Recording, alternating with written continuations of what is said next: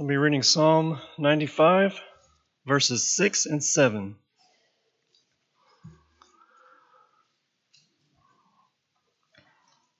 O come, let us worship and bow down. Let us kneel before the Lord our Maker. For he is our God, and we are the people of his pasture and the sheep of his hand. Today, if you will hear his voice,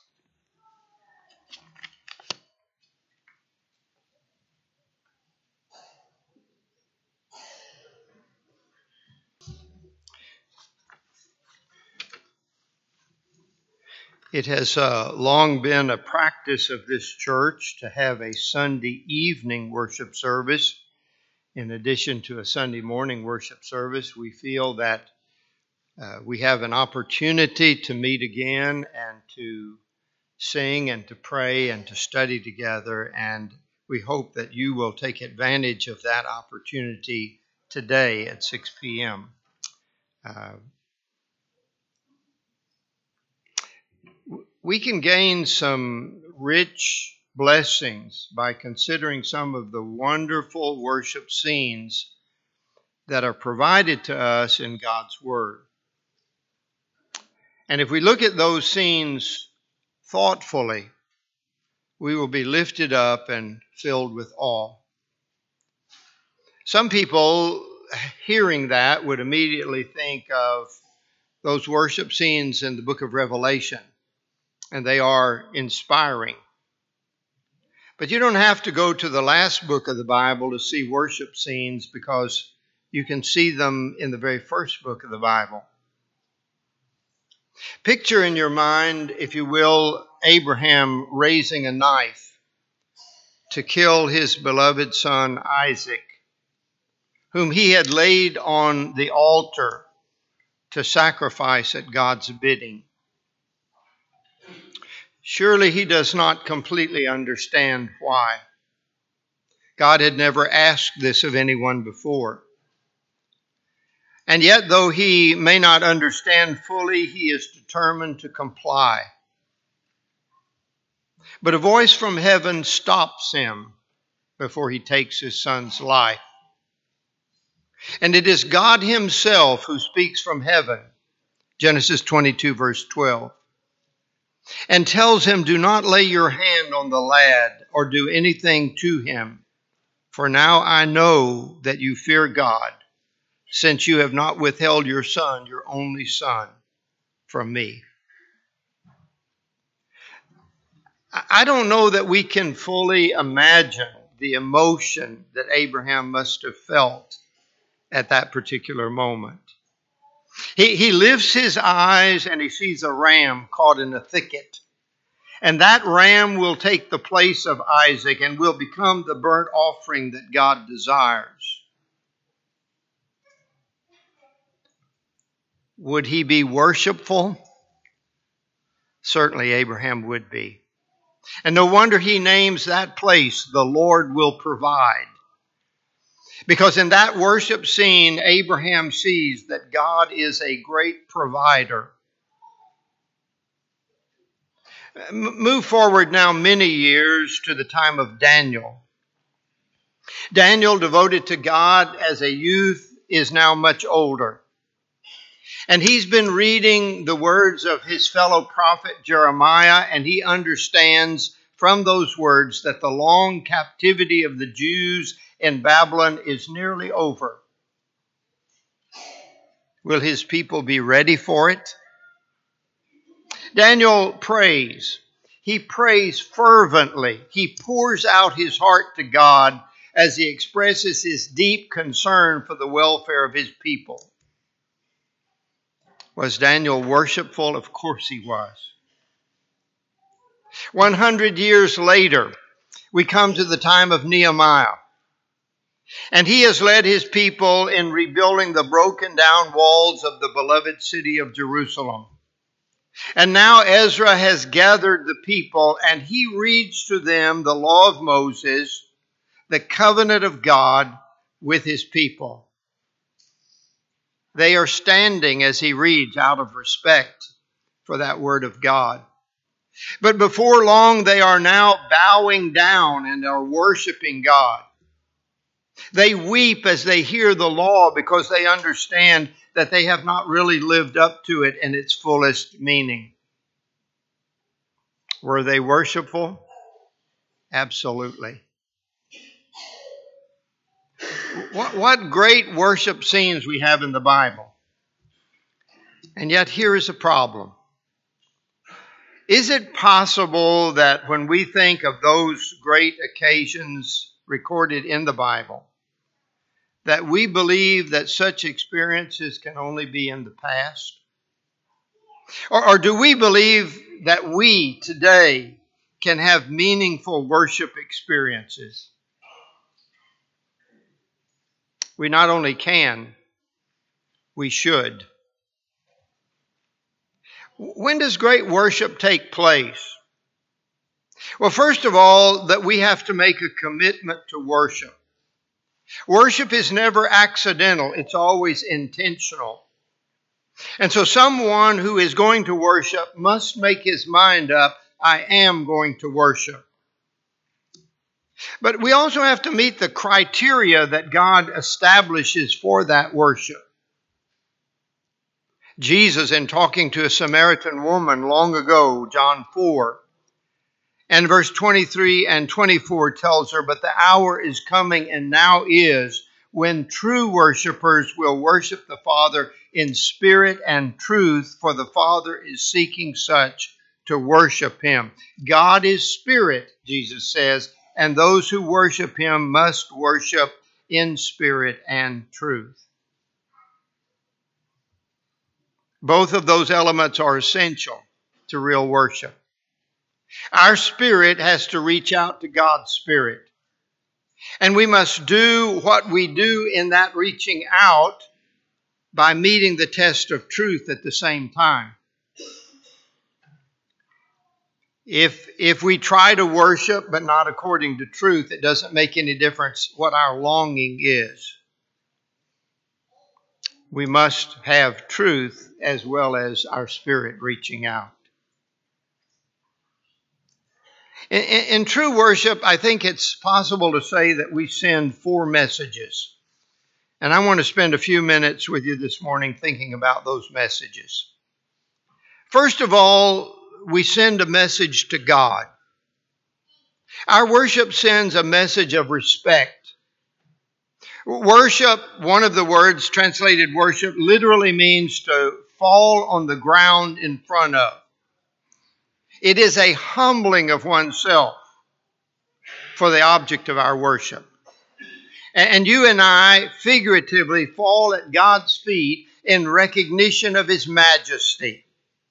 When we come into a setting of worship, we are saying, God, you are great, and we respect you. Our respect is shown by carrying out our worship activities exactly as He has ordered them. It is disrespectful for us to substitute what we want for what God wants. There is no respect in having our own way in worship. And our message to God says, We love you. We love you for your goodness, for your kindness, for your enduring love. And while we're sending that message of love for God, we understand that we're simply returning what He's already given to us. In 1 John 4 and verse 9, John would write, In this is the love of God. The love of God was manifested toward us, that God has sent His only begotten Son into the world that we might live through Him. In this is love not that we loved God, but that He loved us and sent His Son to be the propitiation for our sins. We love Him because He first loved us. And, and we acknowledge that. We, we don't say, God, we love you even if you don't love us. We love you because we know you love us. Our message to God is one of praise and adoration. We, we want to do as David wrote in Psalm 100, verse 4 Enter into his gates with thanksgiving and into his courts with praise. Be thankful to him and bless his name. Our praise is for the marvelous way that God has worked his plan throughout the centuries to redeem man from his sins through his son Jesus. We adore God for what he is, the eternal Father of us all. And when we sing our praise and when we lift our voices in, in prayer, we are saying to God, Thank you. That's one message. But we also send a message to the world. And that message is that it is right to worship the God of heaven. And, that we intend to do it whether others do it or not. That we're not waiting for the approval of society to worship God. We, we're going to do it. And we recall Paul's words in 1 Corinthians 11 26 that when we eat the bread and drink the cup as we observe the Lord's Supper, we are remembering Him. For as often as you eat this bread, he would write, and drink this cup, you proclaim the Lord's death till he comes. Obviously, we proclaim it to each other, but we're proclaiming it to the world as well. We're telling the world we believe that Jesus died for our sin, that he was buried in the grave, but that he did not stay in the tomb, but that he arose from the dead, victorious over it, never to die again. And we believe that he will come from heaven to take us to be where he is. The Jews built a temple. That temple reflected their faith in the God they worshiped. Today, you and I do not meet in a physical temple. Instead, we are told in 1 Peter 2, verse 5, that we are living stones in a spiritual temple. And as we gather together in our spiritual temple, we are telling the world we have faith in the God of heaven and we intend to worship him. In the third place, we send a message to each other. When Paul was instructing the Corinthians about proper worship, he wrote this Let all things be done for edification. That's 1 Corinthians 14 26. To edify means to build up. We know what an edifice is it's a building.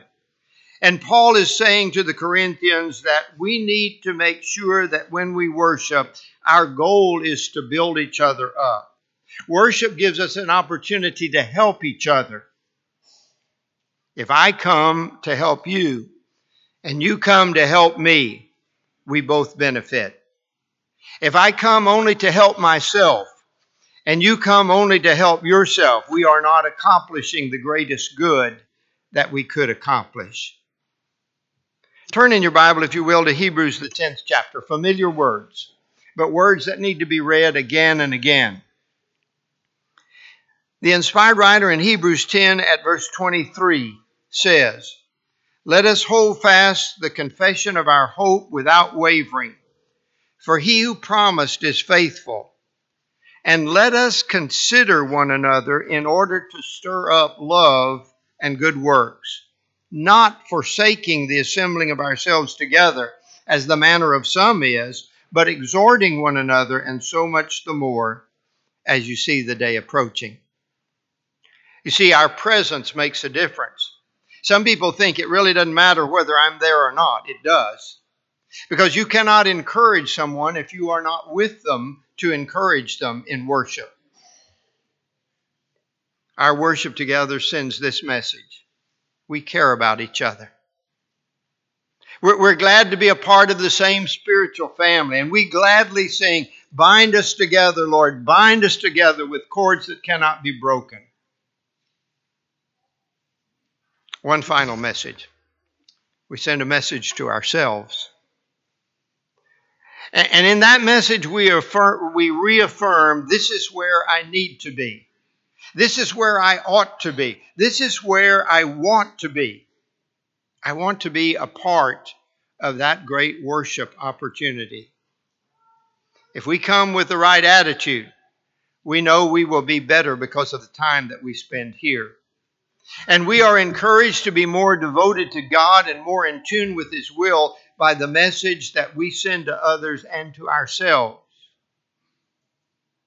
Our worship tells us this is what I need to face the challenges of the world. This is going to help me on Monday and Tuesday and Wednesday and Thursday and Friday and Saturday. And then I'll be back with God's people again and I'll be helped all over again. This is going to help me get closer to heaven.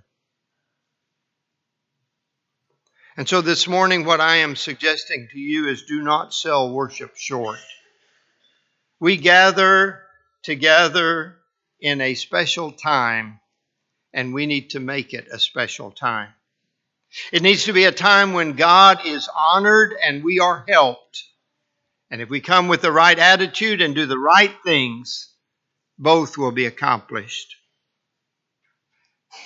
I need also to tell you, though, that our worship, your worship, needs to be in Christ. That means in his body. God was not content to let Cornelius be a charitable, praying man outside of his kingdom. And so he directed Peter to him so that he could teach him, and the result was that he was immersed into Christ and became part of his body. You need to be a part of that body. And if you're not this morning, we offer an invitation to you to encourage you to turn away from your sins after believing that Jesus is the Son of God. And with your mouth making that good confession and allowing yourself to be immersed so that your old life can end and a new life can begin, a life that can be dedicated to worship if you're in Christ already, but you've not been taking advantage of the opportunities that you've had through worship, perhaps because you have intentionally absented yourself from worshiping with God's people, you need to make that right. And if we can help you do it by praying with you and for you, won't you come now?